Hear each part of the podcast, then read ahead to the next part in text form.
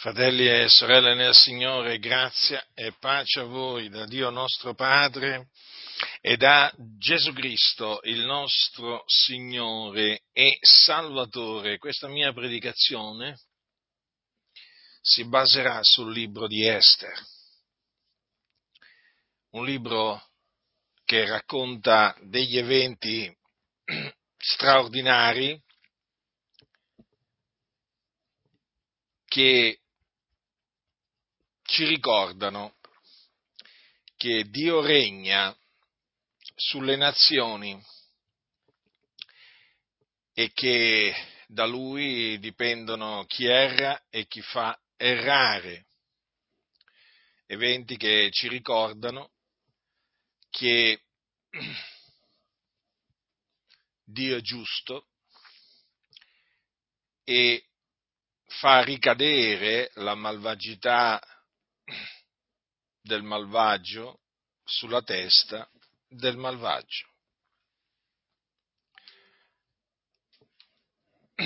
Il libro di Esther è un libro sacro che fa parte del canone biblico ed è un libro dove non c'è il nome di Dio. Non c'è il nome di Dio, ma la mano di Dio è manifesta, si vede. L'opera di Dio è manifesta, la protezione di Dio è manifesta, la sapienza di Dio è manifesta, la gloria di Dio è manifesta. Dunque siamo ai giorni di Assuero, del re Assuero, che gli storici hanno identificato in Serse I, e il tempo è, diciamo, un tempo anteriore alla venuta di Cristo, ci troviamo infatti attorno ai cinque secoli prima della venuta di Cristo, quindi siamo circa 500 anni prima della venuta di Cristo. Rassuero era re di Persia, la scrittura dice che regnava dall'India sino all'Etiopia, sopra 127 province.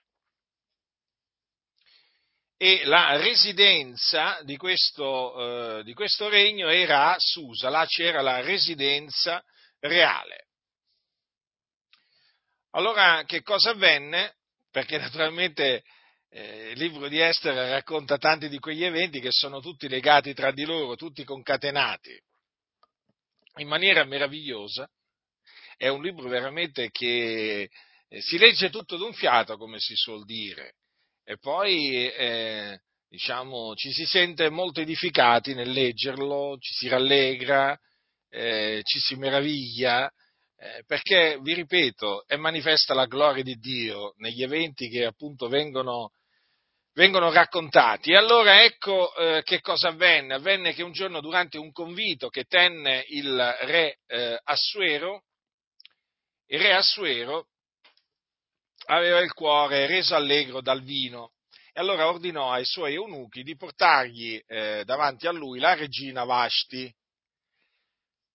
con la corona reale. Per quale motivo? Perché lui voleva far vedere ai popoli, ai grandi, la bellezza di questa, di questa regina, perché la scrittura dice che era bella d'aspetto. Ma la regina Vashti rifiutò di venire secondo l'ordine che il re le aveva dato per mezzo degli eunuchi. Questo naturalmente fece indignare molto il re. La scrittura dice che il re ne fu irritatissimo e l'ira divampò dentro di lui. Allora, conseguenza di questa disubbidienza fu che eh, il re depose la regina eh, Vashti. Sostanzialmente le tolse la dignità reale. Eh, e decise appunto di conferire la dignità reale a un'altra, a un'altra donna che però eh, il re scelse, scelse tra delle fanciulle vergini e belle che eh, lui ordinò che gli fossero portate alla residenza reale di Susa. Eh, sostanzialmente quelli che erano al servizio del re gli dissero si cerchino per il re delle fanciulle vergini e belle d'aspetto, stabilisca il re in tutte le province del suo regno dei commissari, i quali radunino tutte le fanciulle vergini e belle alla residenza reale di Susa, nella casa delle donne, sotto la sorveglianza di Egai, eunuco del re, guardiano delle donne, che darà loro i cosmetici di cui abbisognano e la fanciulla che piacerà al re diventi regina invece di Vashti. La cosa piacque al re e così si fece. Ora, nella residenza reale di Susa c'era un giudeo di nome Mardocheo. Ora Mardocheo era della tribù di Beniamino eh, ed era stato menato eh, da Gerusalemme al tempo appunto della, eh, della deportazione dei giudei quando appunto Dio aveva mandato contro Gerusalemme l'esercito dei Caldei.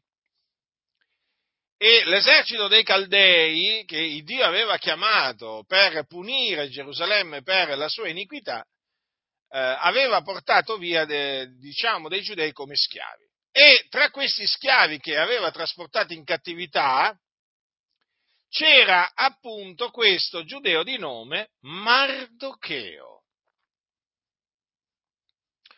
Ora, Mardocheo aveva allevato eh, la figlia di suo zio, che si chiamava Adassa, che è Esther, perché questa eh, fanciulla non aveva né padre né madre, la fanciulla era formosa, la scrittura dice così, e anche di bell'aspetto.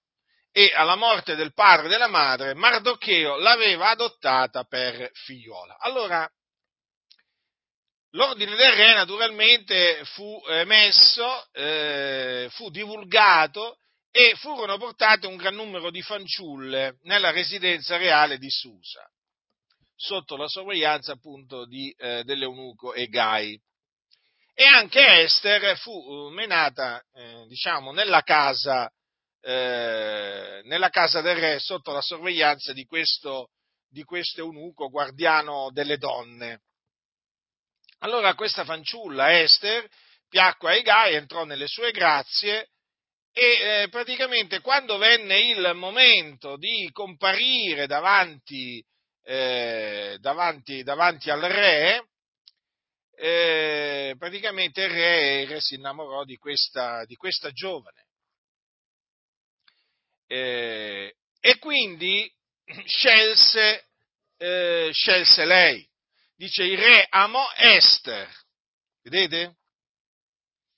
Il re amò Esther più di tutte le altre donne ed ella trovò grazia e favore agli occhi di lui più di tutte le altre fanciulle.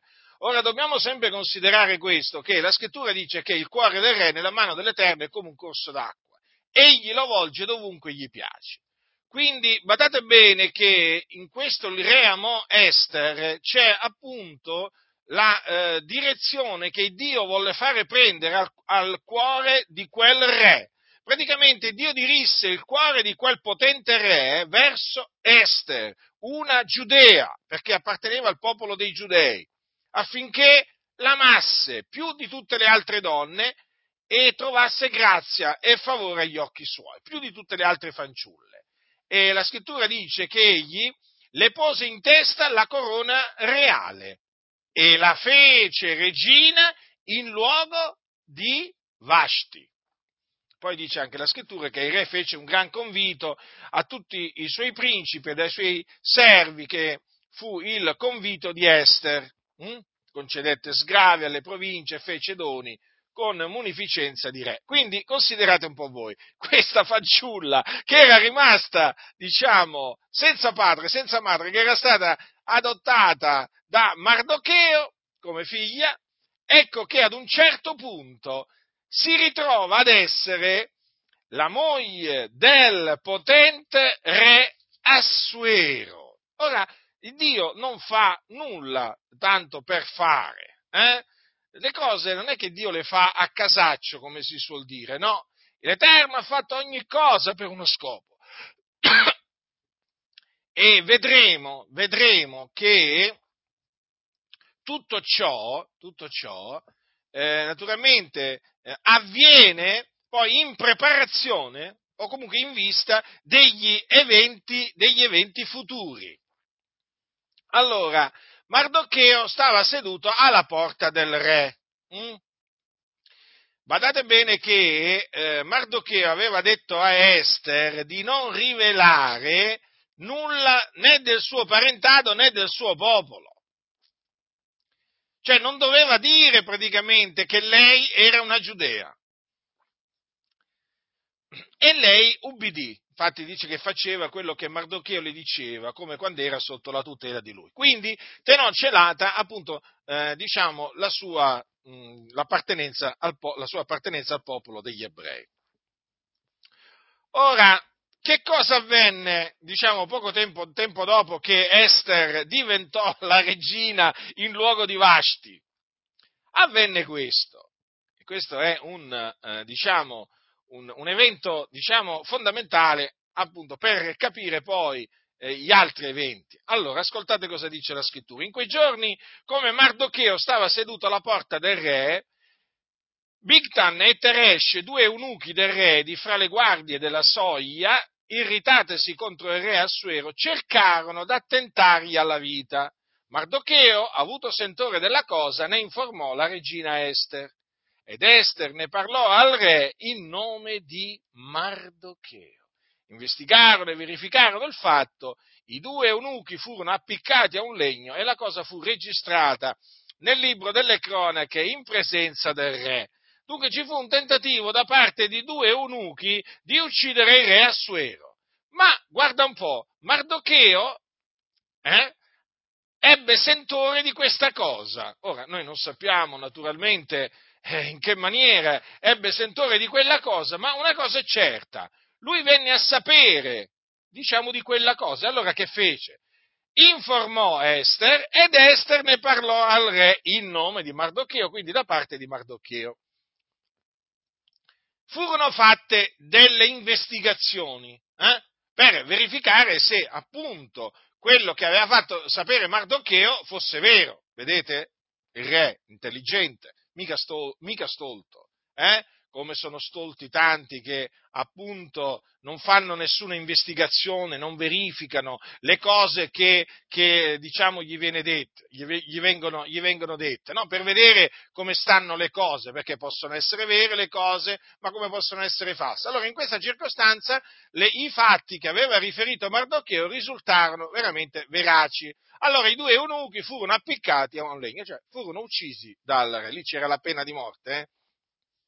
Allora, e naturalmente questo fatto fu registrato nel libro delle cronache in presenza del re, certo perché comunque sia fu, il re scampò, eh, scampò a, questo, a questo attentato e quindi doveva passare diciamo, alla storia, doveva, doveva essere registrato il fatto. Allora, proseguiamo proseguiamo, eh, perché si aggiunge un altro tassello. Qui, leggendo il libro di Esther, noterete appunto che è un continuo susseguirsi no, di tasselli. Hm?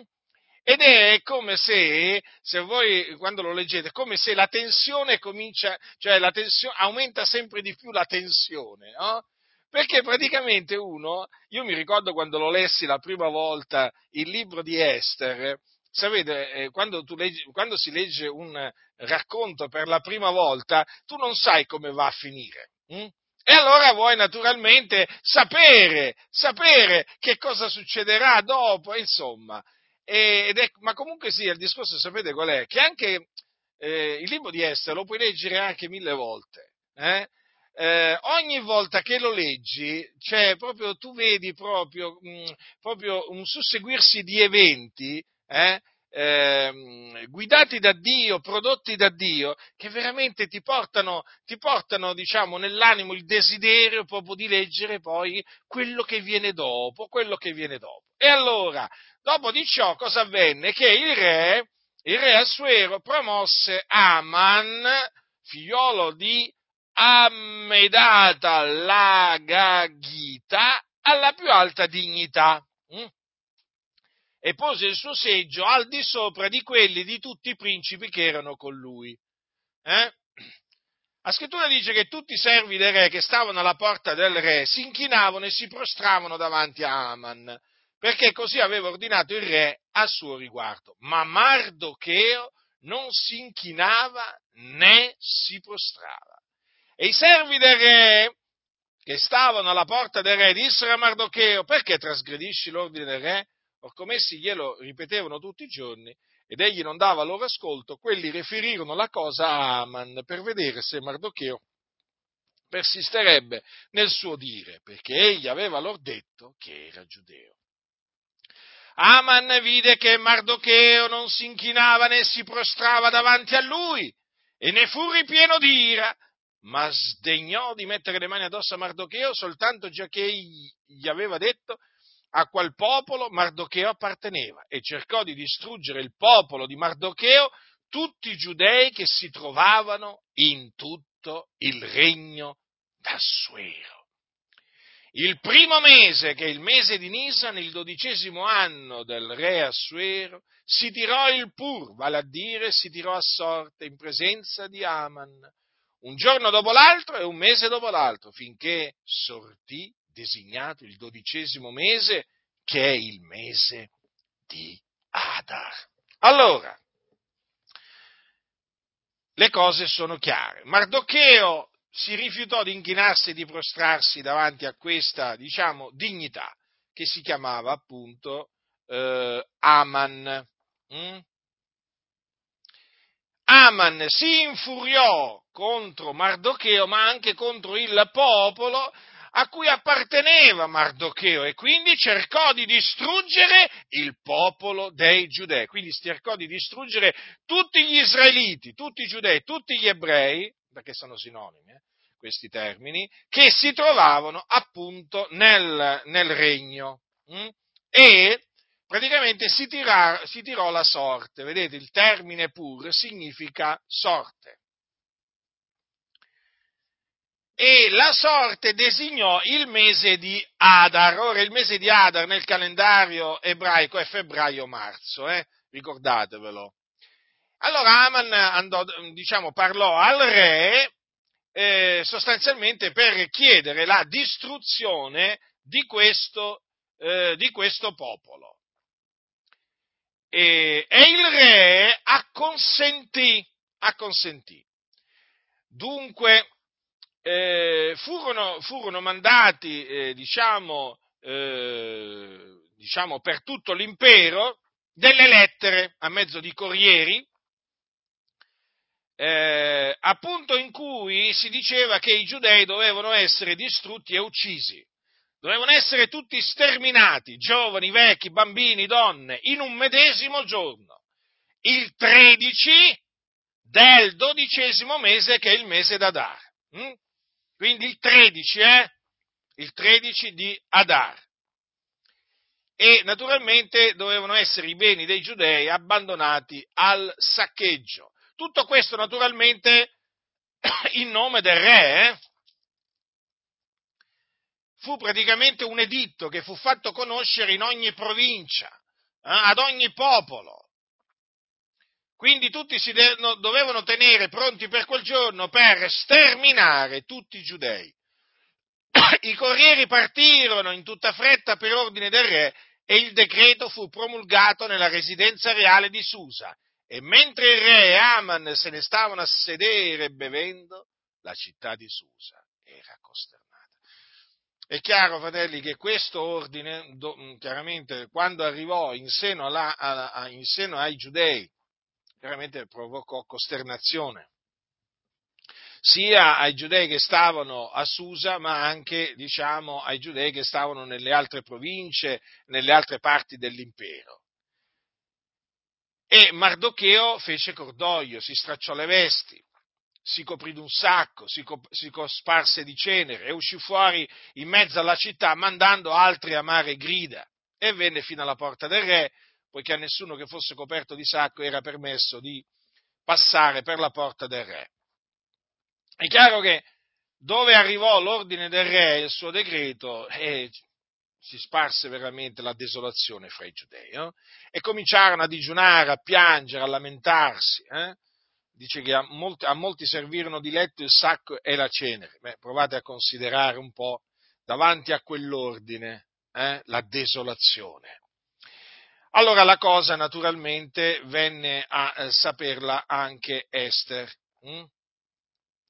E, eh, perché Mardocheo alla fine gli, gli, fece sapere quello che era avvenuto.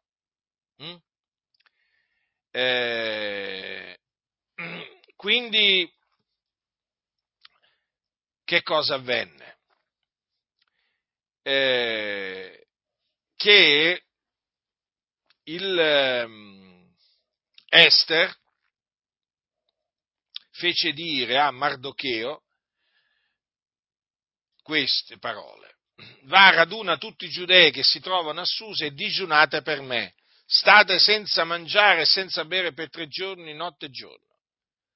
Anch'io con le mie donzelle digiunerò nello stesso modo e dopo entrerò da re, quantunque ciò sia contro la legge, e se io debbo perire, che io perisca. Mardocheo se ne andò e fece tutto quello che Esther gli aveva ordinato.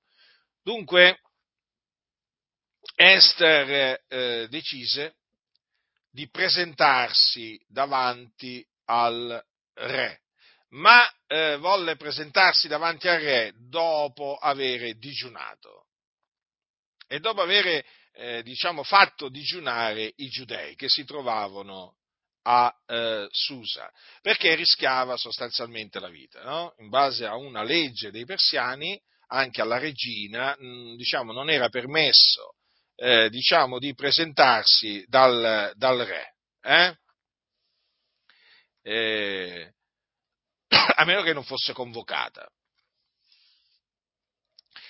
E anche qui si vede naturalmente la guida, la guida di Dio, eh? La guida di Dio, una guida veramente perfetta, gli eventi sono veramente scanditi veramente chiaramente, ma anche con una perfezione che veramente spaventa, eh, lascia, lascia sbigottiti.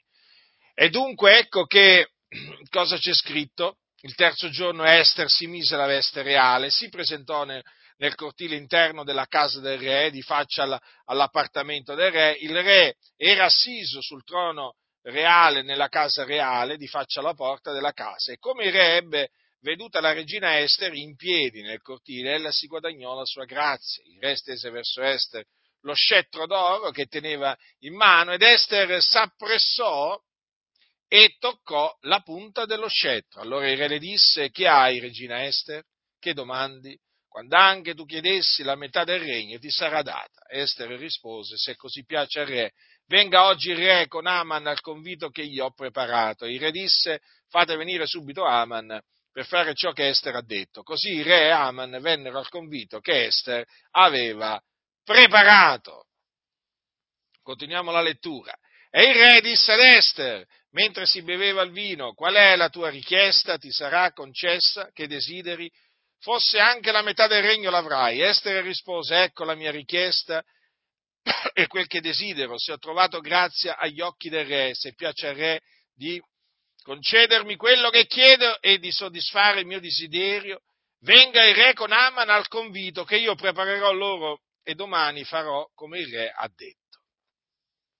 Ecco dunque che Esther fa rivolgere un, un invito al, eh, diciamo, al, al, re Aman affinché si presentino al suo convito. Eh, allora Aman uscì quel giorno tutto allegro, no? tutto contento, aveva il cuore contento, e uscendo vide Mardocheo che come al solito non, eh, non si muoveva, non si prostrava davanti a lui, eh, ma fu ripieno ancora una volta di ira contro Mardocheo e comunque diciamo si, si contenne, la scrittura dice, se ne andò a casa, a casa e mandò a chiamare i suoi amici e Zeresh sua moglie. Eh?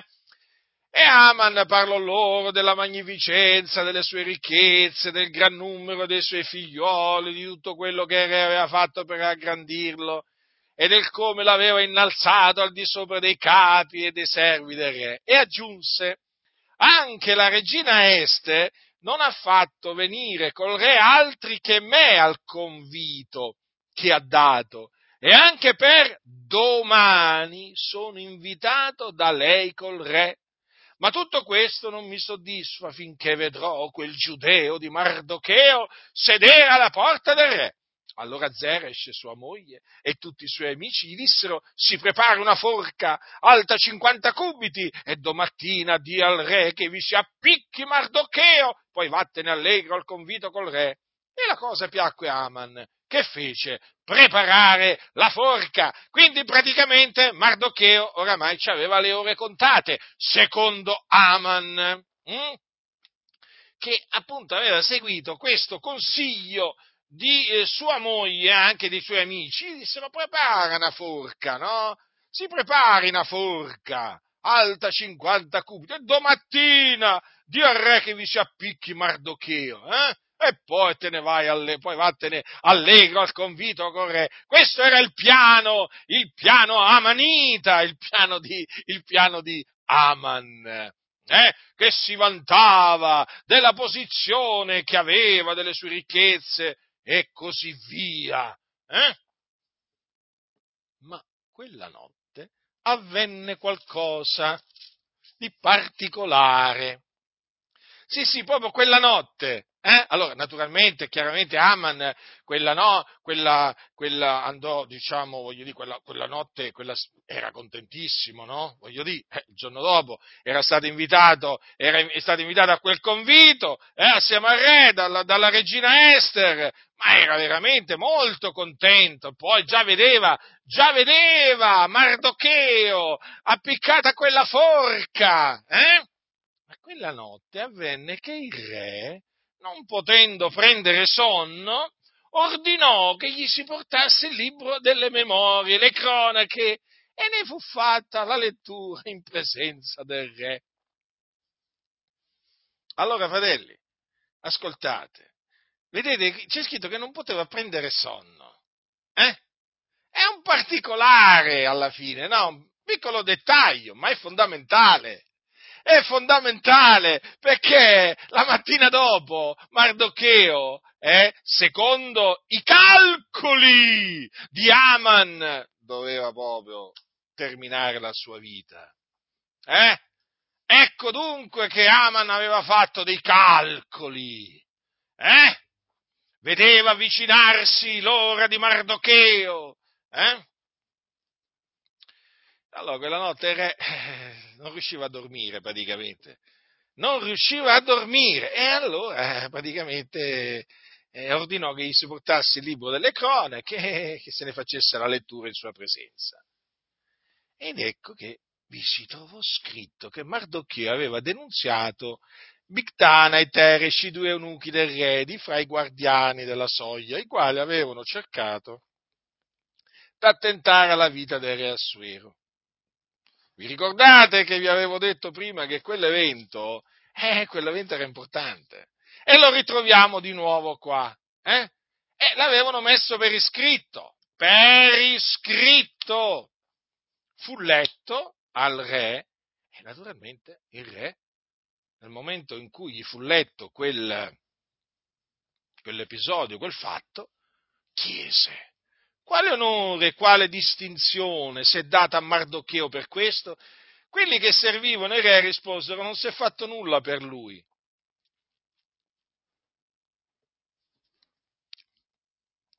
Allora voglio dire una cosa a tale proposito. Talvolta, talvolta, ascoltatemi, facciamo del bene, eh, ma mm, non ci viene contraccambiato immediatamente il bene allora talvolta rischiamo di pensare che, diciamo, quel bene l'abbiamo fatto inutilmente. Hm?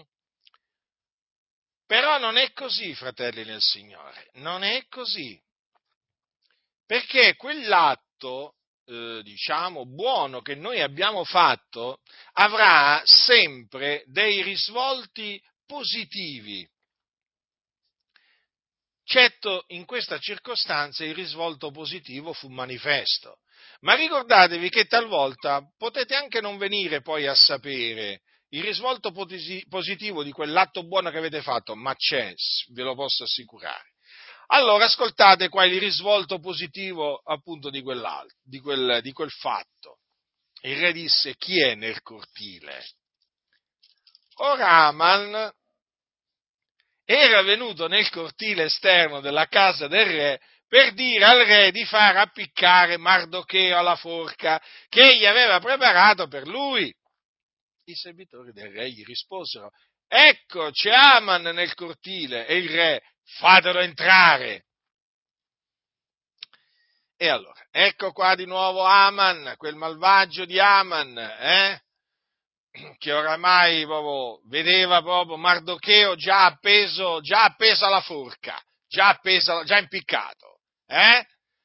Ecco che appunto eh, arriva nel cortile esterno della casa del re. E, e, e perché c'era andato alla casa del re? E per dirgli di far appiccare Mardocheo. Ma ecco che viene fatto entrare e prende la parola il re. Gli eventi come si susseguono in maniera perfetta.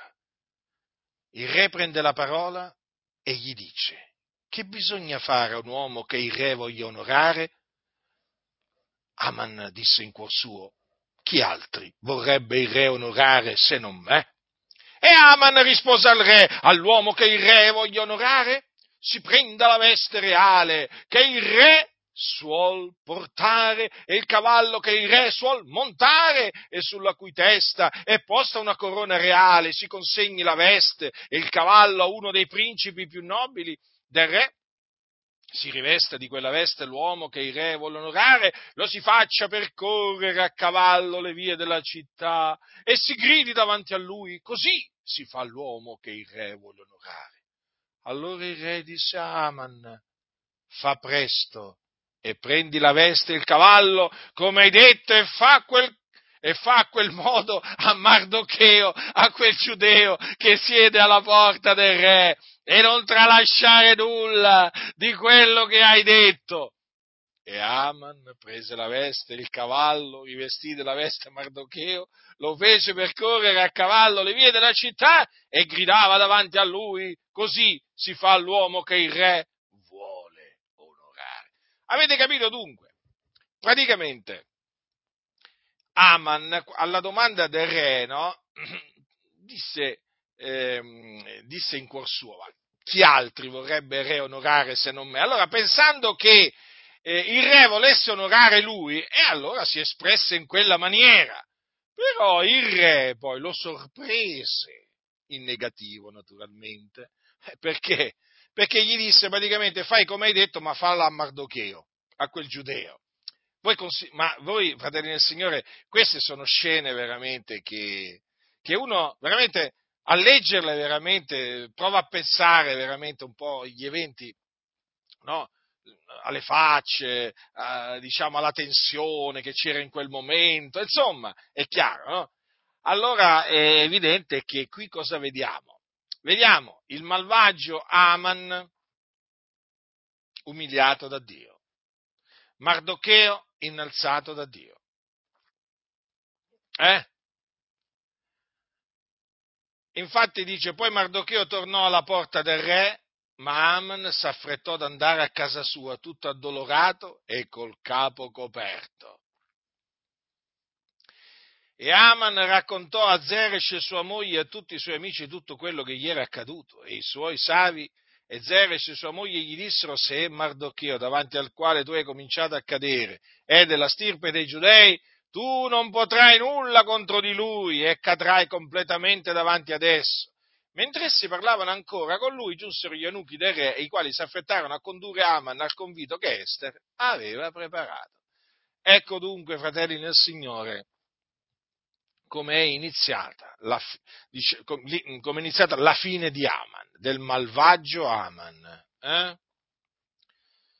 Sostanzialmente Aman tornò a casa confuso, svergognato, umiliato e sostanzialmente aveva capito le co- che le cose si mettevano molto male, anzi malissimo. Ma il fatto è che poi praticamente ebbe proprio il tempo no, di dire a sua moglie eh, Zeresh e ai suoi amici quello che gli era accaduto, che arrivarono subito gli eunuchi da parte del re e lo presero per portarlo al convito che Esther aveva preparato. La storia continua. E allora che cosa è successo? Eh, qui naturalmente qui naturalmente si apre un altro capitolo, come si suol dire. Allora il re e Aman andarono al, al convito eh, con, la regina, con la regina Esther. Allora, a questo punto leggiamo questo capitolo, è il capitolo 7. Allora, il re e Aman andarono dunque al convito con la regina Esther e il re anche, il re anche questo secondo giorno disse a Esther mentre si beveva il vino Qual è la tua richiesta, o regina Esther? Ti sarà concessa. Che desideri? Fosse anche la metà del regno l'avrai. Allora la regina Esther rispose dicendo, se ho trovato grazia agli occhi tuoi, o re, e se così piace al re, la mia richiesta è che mi sia donata la vita e il mio desiderio che mi sia donato il mio popolo, perché io e il mio popolo siamo stati venduti per essere distrutti, uccisi, sterminati. Ora se fossimo stati venduti per diventare schiavi e schiave mi sarei taciuta, ma il nostro avversario non potrebbe riparare al danno fatto al re con la nostra morte. Il re Assuero prese a dire alla regina Ester chi è e dov'è colui che ha tanta presunzione da fare questo?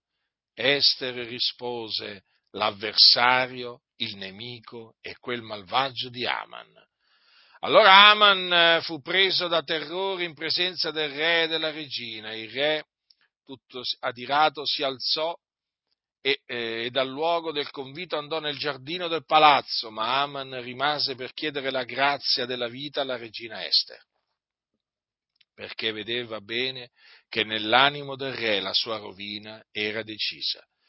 Poi il re tornò dal giardino del palazzo nel luogo del convito. Intanto Aman si era gettato sul divano sul quale si trovava Esther e il re esclamò: Vuol egli anche far violenza alla regina davanti a me in casa mia?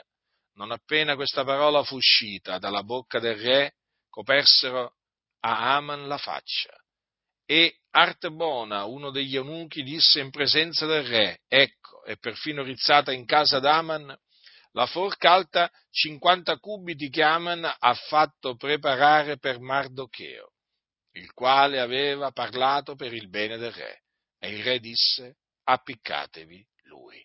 Così Aman fu appiccata la forca che egli aveva preparata per Mardocheo, e l'ira del re si calmò. Così andarono dunque le cose, questa fu la fine del malvagio Aman, praticamente il male che lui aveva decretato contro Mardocheo, il Dio glielo fece ricadere sulla sua testa. La Bibbia dice che chi scava una fossa vi cadrà dentro e che la pietra torna addosso a chi la rotola. Vedete, Aman aveva rotolato la pietra contro Mardocheo, quella pietra gli tornò addosso. Fu lui ad essere appiccato alla forca e non Mardocheo. Vedete come la giustizia di Dio ha trionfato. Mm? La giustizia di Dio ha trionfato. Allora, naturalmente, le cose chiaramente proseguirono perché? Eh, perché c'era un decreto. C'era un decreto, un editto del re, secondo cui appunto in quel, in quel preciso giorno del mese di Adar, dovevano essere sterminati tutti, eh, tutti i giudei. Eh? E allora eh, che, cosa, che cosa avvenne? Avvenne questo, che eh, allora avvenne questo. Diciamo che questo è scritto nel capitolo, eh, nel capitolo 8, perché è chiaro che poi Esther intercedette presso il re Assuero eh, per impedire, affinché fosse, fossero impediti gli effetti della malvagità di Aman eh, la Gagita, eh? affinché appunto le macchinazioni di Aman contro i giudei non andassero, eh, non andassero ad effetto. E il re praticamente acconsentì alle richieste, alle richieste di, eh, di Esther. Hm? Quindi eh, che, cosa, eh, che cosa disse il re? Il re sostanzialmente disse alla regina Esther e a Mardocheo il giudeo, ecco io ho dato a Esther la casa di Aman e questi è stata appiccata la forca perché aveva voluto mettere la mano addosso ai giudei. Scrivete dunque a pro dei giudei come vi parrà meglio nel nome del re e suggellate con l'anello reale perché ciò che è scritto in nome del re è sigillato con l'anello reale, è irrevocabile. Dunque, eh, che cosa avvenne? Che eh, senza perdere tempo è scritto che il ventitresimo giorno del terzo mese, che è il mese di Sivan, furono chiamati i segretari del re e fu scritto seguendo in tutto l'ordine di Mardocheo ai giudei, ai satrapi, ai governatori e ai capi delle 127 province, dall'India all'Etiopia, a ogni provincia secondo il suo modo di scrivere, a ogni popolo nella sua lingua e ai giudei secondo il loro modo di scrivere nella loro lingua. Fu dunque scritto il nome del re Assuero, si sigillarono le lettere con l'anello reale e le si mandarono per mezzo di corrieri che cavalcavano veloci corsieri usati per il servizio del re, nati da stalloni reali. In esse il re permetteva ai giudei, in qualunque città si trovassero, di radunarsi e di difendere la loro vita, di distruggere, uccidere, sterminare, non esclusi i bambini e le donne, tutta la gente armata di qualunque popolo e di qualunque provincia si fosse, che li assalisse e, e di abbandonare al saccheggio i suoi beni, e ciò in un medesimo giorno, in tutte le province del re, eh, re Assuero, il 13 del dodicesimo mese, che è il mese di Adar. Queste lettere contenevano una copia dell'editto che doveva essere bandito in ogni provincia e pubblicato fra tutti i popoli, perché i giudei si tenessero pronti per quel giorno a vendicarsi dei loro nemici. Così i corrieri che montavano veloci, corsieri usati per il servizio del re, partirono tosto, in tutta fretta, per ordine del re. Il decreto fu promulgato nella residenza reale di Susa. Mardocheo uscì dalla presenza del re con una veste reale di porpora e di lino bianco con una grande corona d'oro e un manto di bisse e di scarlatto. La città di Susa mandava grida di gioia ed era in festa. I giudei poi erano raggianti di gioia, d'allegrezza e di gloria e in ogni provincia, in ogni città, dovunque giungevano l'ordine del re e il suo decreto, vi furono tra i giudei gioia, allegrezza, conviti e giorni lieti, e molti appartenenti ai popoli del paese si fecero giudei, perché lo spavento dei giudei s'era impossessato di loro. E dunque, vedete, le cose praticamente si ribaltarono. Adesso c'era l'ordine del re, appunto, dato ai giudei di sterminare tutti quelli che li avrebbero assaliti. E in quel giorno, effettivamente, i giudei poi misero, i giudei misero ad effetto l'ordine del re e uccisero appunto i loro, eh, i loro aggressori. C'è scritto che fecero dei loro nemici quello che vollero. Pensate che solo nella residenza reale di Susa i giudei uccisero e sterminarono 500 uomini. Hm? 500 uomini. Eh, e, misero a morte, e misero a morte anche i, eh, diverse, diverse, altre persone.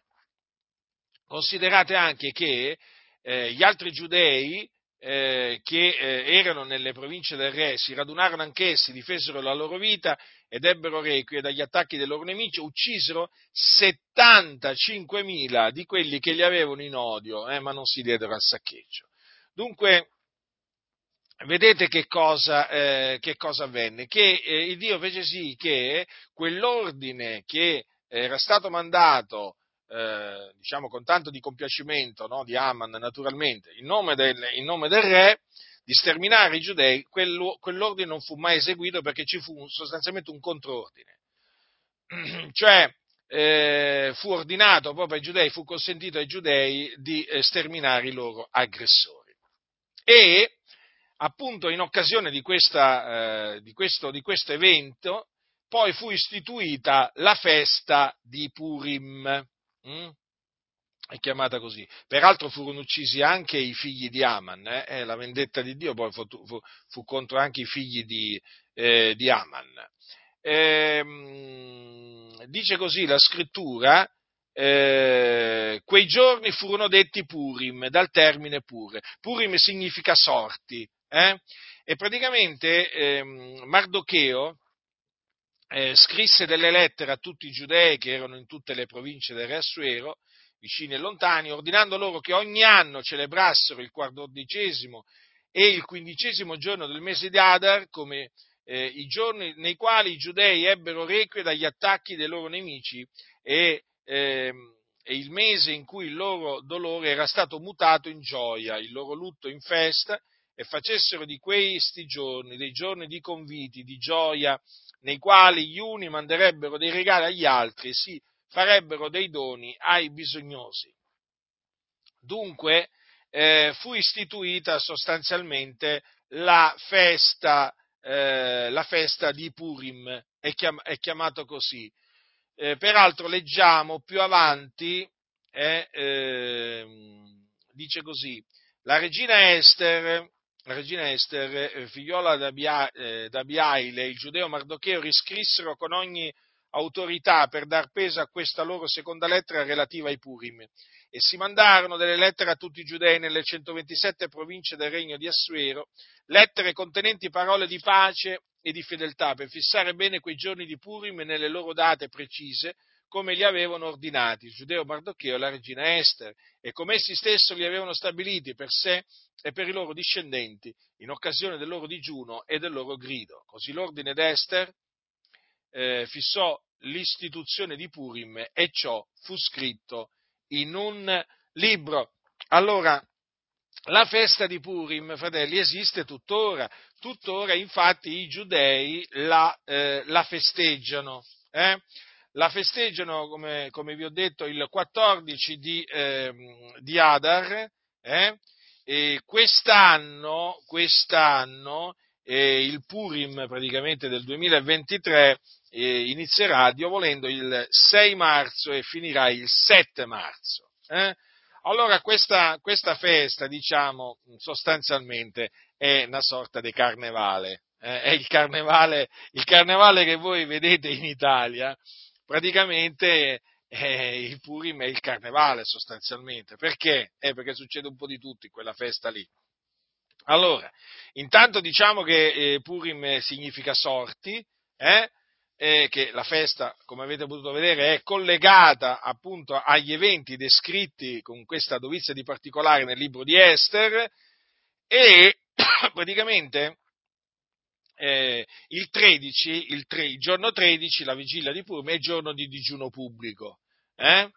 Eh, naturalmente questo per ricordare i tre giorni di digiuno che Esther impose ai giudei di Susa no? e a se stessa prima di recarsi da Re Assuero. Poi, naturalmente, eh, la sera del 13 inizia, diciamo, tutta una, eh, diciamo, tutta una, una serie di ehm, servizi religiosi. Eh?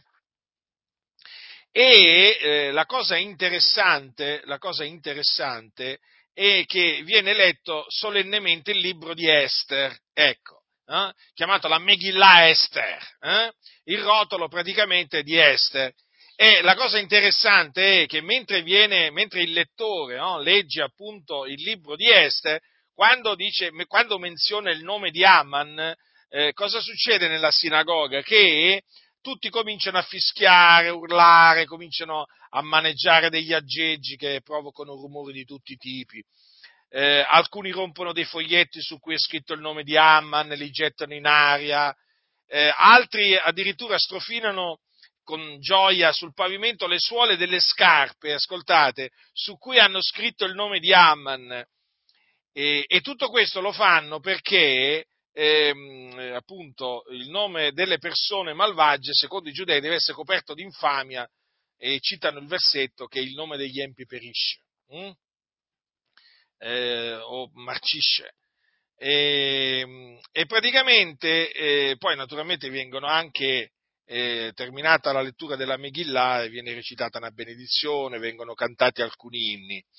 Poi la mattina, eh, la mattina del 14 gli ebrei si recano in sinagoga per il servizio mattutino e poi vengono letti determinati, diciamo, versetti della, eh, della, della scrittura, no?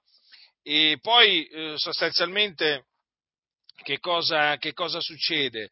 Che in quei giorni gli ebrei sono chiamati a donare agli amici e ai poveri, no? Perché proprio in quei giorni, secondo proprio l'istituzione, eh, era stato detto che si dovevano mandare dei regali gli uni agli altri, si farebbero dei doni ai bisognosi. E questo effettivamente ancora oggi avviene, cioè questa regola ancora oggi viene, viene seguita. Eh?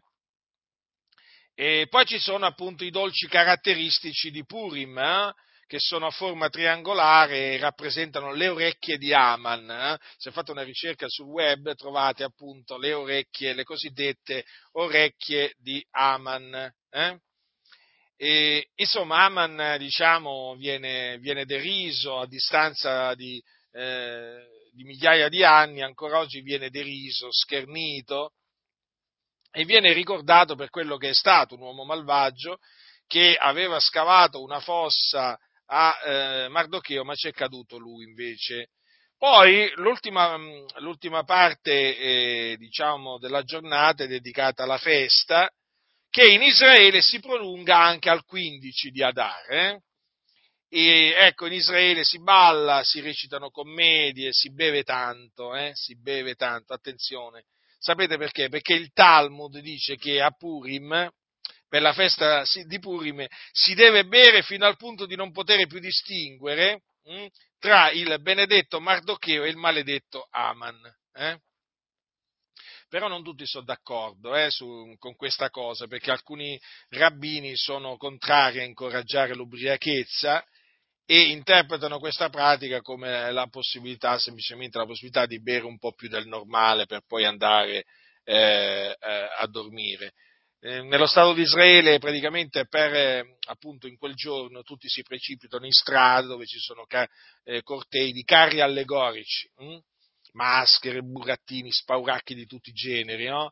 Poi, vabbè, praticamente regna la buffoneria nelle famiglie perché si fanno parodie a scuola, nei kibbutzim, addirittura in quel giorno anche fanno satira degli insegnamenti ebraici, e, ecco, poi c'è un'altra cosa che per la festa di Purim viene, eh, viene, violato uno dei comandamenti della legge, che è appunto quello che vieta alla donna di vestirsi da uomo e all'uomo di vestirsi da donna. Infatti agli uomini in quel giorno viene permesso di vestirsi da donna e alle donne viene, viene permesso di vestirsi da uomo. E, e, e vanno così anche in sinagoga. Eh? Insomma, il Purim per gli ebrei è come il carnevale il carnevale italiano. Se voi fate una ricerca sul web troverete in particolare, in particolare eh, riferimenti al Purim in Israele, troverete, troverete, video, fotografie di ogni genere che vi fanno comprendere appunto che si tratta di una festa, una festa sentita devo dire, perché è una, festa, è una festa un po' particolare dove appunto si scatena, diciamo, eh, diciamo, si scatenano varie concupiscenze anche, e anche cupidice. Certo, eh, è chiaro che eh, era, stata, era, stata, stabilita come una, una festa, diciamo, gioiosa, però poi avete visto come, cosa, cosa succede, no? che cosa succede in queste feste gioiose. Allora, l'insegnamento, eh, l'insegnamento che si trae dal, dal, libro di, del libro di Esther è veramente lungo si, si apprendono veramente tante cose. Intanto veramente che Dio regna, i passi degli uomini sono guidati da Dio, quindi non esiste, non esiste il caso, non esiste il caso.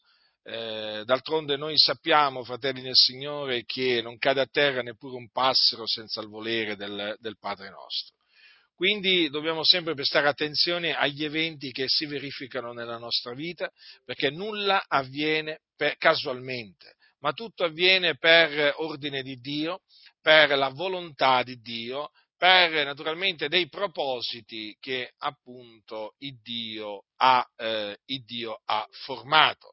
E anche quando, eh, diciamo, anche quando sorgono dei nemici contro di noi, dobbiamo prestare la massima attenzione, perché è vero, tramano contro di noi, ci fanno del male, ci fanno soffrire, però ricordiamoci sempre questo, che la pietra torna addosso a chi la rotola. Eh? Questo è qualcosa che dovete sempre tenere a mente. È una, è una, legge, è una legge scritta, irrevocabile, l'ha stabilito il Dio questo. Quindi c'è chi si mette a rotolare una pietra contro il prossimo. Per quale motivo? Per fargli del male. Avete visto Aman? Eh? Aman, diciamo, fece di tutto per fare del male sia a Mardocheo che al popolo a cui apparteneva Mardocheo. Ma naturalmente che cosa avvenne? Il male fu fatto a lui. Hm? E poi naturalmente Mardocheo fu liberato, come anche fu liberato il popolo dei, eh, dei giudei. Quindi anche quando sorgono dei, eh, dei nemici, hm? non è che sorgono così casualmente i nemici, i nemici sorgono anche lì per il volere di Dio. Noi dobbiamo sempre tenere gli occhi fissi sul Signore. Eh? Sempre gli occhi fissi sul Signore, come fecero Esther, come fece, eh, come, fece, come fece Mardocheo. Il nostro sguardo deve essere sempre rivolto al Signore. Io alzo gli occhi ai monti, donde mi verrà l'aiuto? Il mio aiuto viene dal Signore. Eh? Il nostro aiuto è nel nome del Signore, che ha fatto il cielo, la terra, il mare, tutto ciò che è in essi. Quindi non ci dobbiamo mai perdere d'animo, fratelli, perché il Dio è colui che governa l'universo. Mm? E quindi se Dio permette una determinata cosa è sempre per un proposito ben preciso e per manifestare poi alla fine sempre la sua gloria, la sua maestà, la sua grandezza affinché il suo nome sia glorificato. Mm? E Dio naturalmente guida gli eventi in una maniera meravigliosa e man mano che li guida eh, si, si, comincia, eh, si, comincia, veramente a intravedere il piano di Dio. Eh? È avvenuto sempre così, fratelli del Signore. Tu non sai quello che io ora fo, ma lo capirai dopo. Cioè, alla fine è proprio così, succede sempre questo. Cioè, noi non comprendiamo inizialmente perché il Dio permette una determinata cosa. Eh? Lo comprendiamo dopo. Mm? Quindi l'esempio del, della fine che il Signore fece fare al malvagio Aman, guardate, è chiamato così, eh? chiaramente è di incoraggiamento. Perché? Eh, perché? Perché chi procaccia il male, male gli incoglierà. Cioè, eh, il Dio ha stabilito delle leggi, fratelli. Quando dice il Signore che eh, il Dio resiste ai superbi, è così. Avete visto Aman? Era un uomo superbo. Eh? Che cosa avvenne? E Dio gli resistette si innalzò e Dio lo abbassò. Si scagliò contro un giusto, il Dio prese le parti del giusto e, e la sua faccia fu contro Aman. La faccia di Dio è sempre contro Aman, il malvagio Aman. Un'altra cosa, Questa, eh, diciamo, la storia trascritta nel libro di Esther ci ricorda comunque sia che Dio è il guardiano di Israele. E il guardiano di Israele perché protegge Israele. Allora, ci sono stati nel corso della storia degli uomini che hanno pensato, pensato di cancellare dalla faccia della terra il popolo dei giudei. Non ci sono riusciti, non ci è riuscito nessuno. Allora, il popolo dei giudei è un popolo indistruttibile. Eh sì, è così. È come la Chiesa di Dio. Perché? Perché Dio l'ha scelto naturalmente per adempiere i suoi piani. Quindi il popolo dei giudei, anche se ci sono coloro che diciamo hanno in animo di cancellarlo dalla faccia della terra, il popolo dei giudei rimarrà, rimane considerate un po' voi, eh, Hitler ha pensato, ha pensato, veramente di sterminare veramente tutti, tutti, i giudei, di cancellarli dalla faccia della terra, non ci è riuscito. Certo, ne ha ammazzati molti, eh? ne ha fatti ammazzare molti, però non è riuscito a eliminare il popolo, di, il popolo di Israele, ma il popolo di Israele naturalmente è disseminato sulla faccia di tutta la terra. No? Allora, chiaramente anche la diaspora fa parte del, del piano di Dio verso, verso Israele E naturalmente Dio ha un piano verso questo popolo, quindi è normale che il Signore lascerà sussistere questo popolo. Lo lascerà sussistere perché così ha decretato. E coloro che eh, diciamo, eh, pensano di, in cuor loro no, di sterminare il popolo di, di Israele, il male che loro fanno, naturalmente poi, chiaramente Dio glielo farà ricadere, glielo farà ricadere sulla testa. Attenzione però, anche il male che eh, gli fanno per volere di Dio. Perché? Perché il Dio ha eh, punito Isra- i giudei nel corso, nel corso, dei millenni tante volte. Eh? Ma veramente tante. E li sta continuando a punire. Eh? Però vedete, eh, il Dio ha sempre operato in questa maniera. Prendiamo l'esempio, prendiamo l'esempio appunto di Nebuchadnezzar, no? Che il Signore Dio chiamò mio servitore. Allora Dio chiamò Nebuchadnezzar e il suo esercito da un paese lontano per punire Gerusalemme, hm? la città santa, la città del re, del gran re. Allora perché? Eh, perché Gerusalemme eh, si era abbandonata all'iniquità. Allora il Signore chiamò eh, l'esercito dei Caldei per distruggere Gerusalemme, per uccidere tante persone e anche per portare in cattività tante persone. Quindi decretò questa punizione eh, a motivo della malvagità dei giudei. Ma attenzione, non è che Dio lasciò impunito il male che fu fatto a Sion, no? Poi il Signore fece ricadere sopra Babilonia il male che Babilonia aveva fatto a Gerusalemme. È così, fratelli. Anche quando Dio si usa di un popolo, eh, di una persona, per, fare, eh, per punire eh, i giudei per la loro malvagità, eh, ricordatevi che poi Dio, naturalmente, a suo tempo, nei modi da lui stabiliti, eh, riverserà la sua ira su colui o su coloro di cui lui si è usato per punire i giudei. Alla fine non la fa franca nessuno, sostanzialmente. È così, fratelli, con Dio non la fa franca nessuno. Cioè, il male che l'uomo fa, il Dio poi glielo fa, glielo fa, ricadere, eh, glielo fa ricadere sulla testa. Proprio è una legge, fratelli. È una legge. Quindi noi chiaramente siamo incoraggiati nel leggere come naturalmente il Dio guida gli eventi, come il Dio protegge, ehm, perché? perché questo ci riguarda da vicino perché l'Iddio che guidò quegli eventi è l'Iddio che guida anche i nostri passi. Mm? Il Dio guidò i passi di Esther, di Mardocheo, e Dio guida anche i nostri passi, fratelli e sorelle. Quindi non ci dobbiamo mai perdere d'animo, eh? mai perdere d'animo, quando anche si accampassero contro di noi proprio miliardi di Aman, miliardi di Aman, anche allora il nostro cuore rimarrebbe calmo e fiducioso nel Signore, eh? perché noi sappiamo che la faccia di Dio è contro Aman, come anche la faccia di Dio è contro Amalek. Eh, il Dio farà guerra ad Amalek d'età in età, quindi, cioè, voglio dire, è stabilito, è stabilito. Allora quelli che vogliono fare male al popolo di Dio sappiano che arriva il momento in cui il male che loro, eh, diciamo, hanno fatto, poi Dio glielo farà ricadere sulla testa. Mm? Non importa costoro chi, chi siano, eh? non importa proprio chi siano, come si presentano e così via, perché Dio ha stabilito così. Ricordatevi sempre quindi della fine che fece il malvagio Aman. Fu appiccato alla forca che Aman aveva fatto preparare per Mardocheo.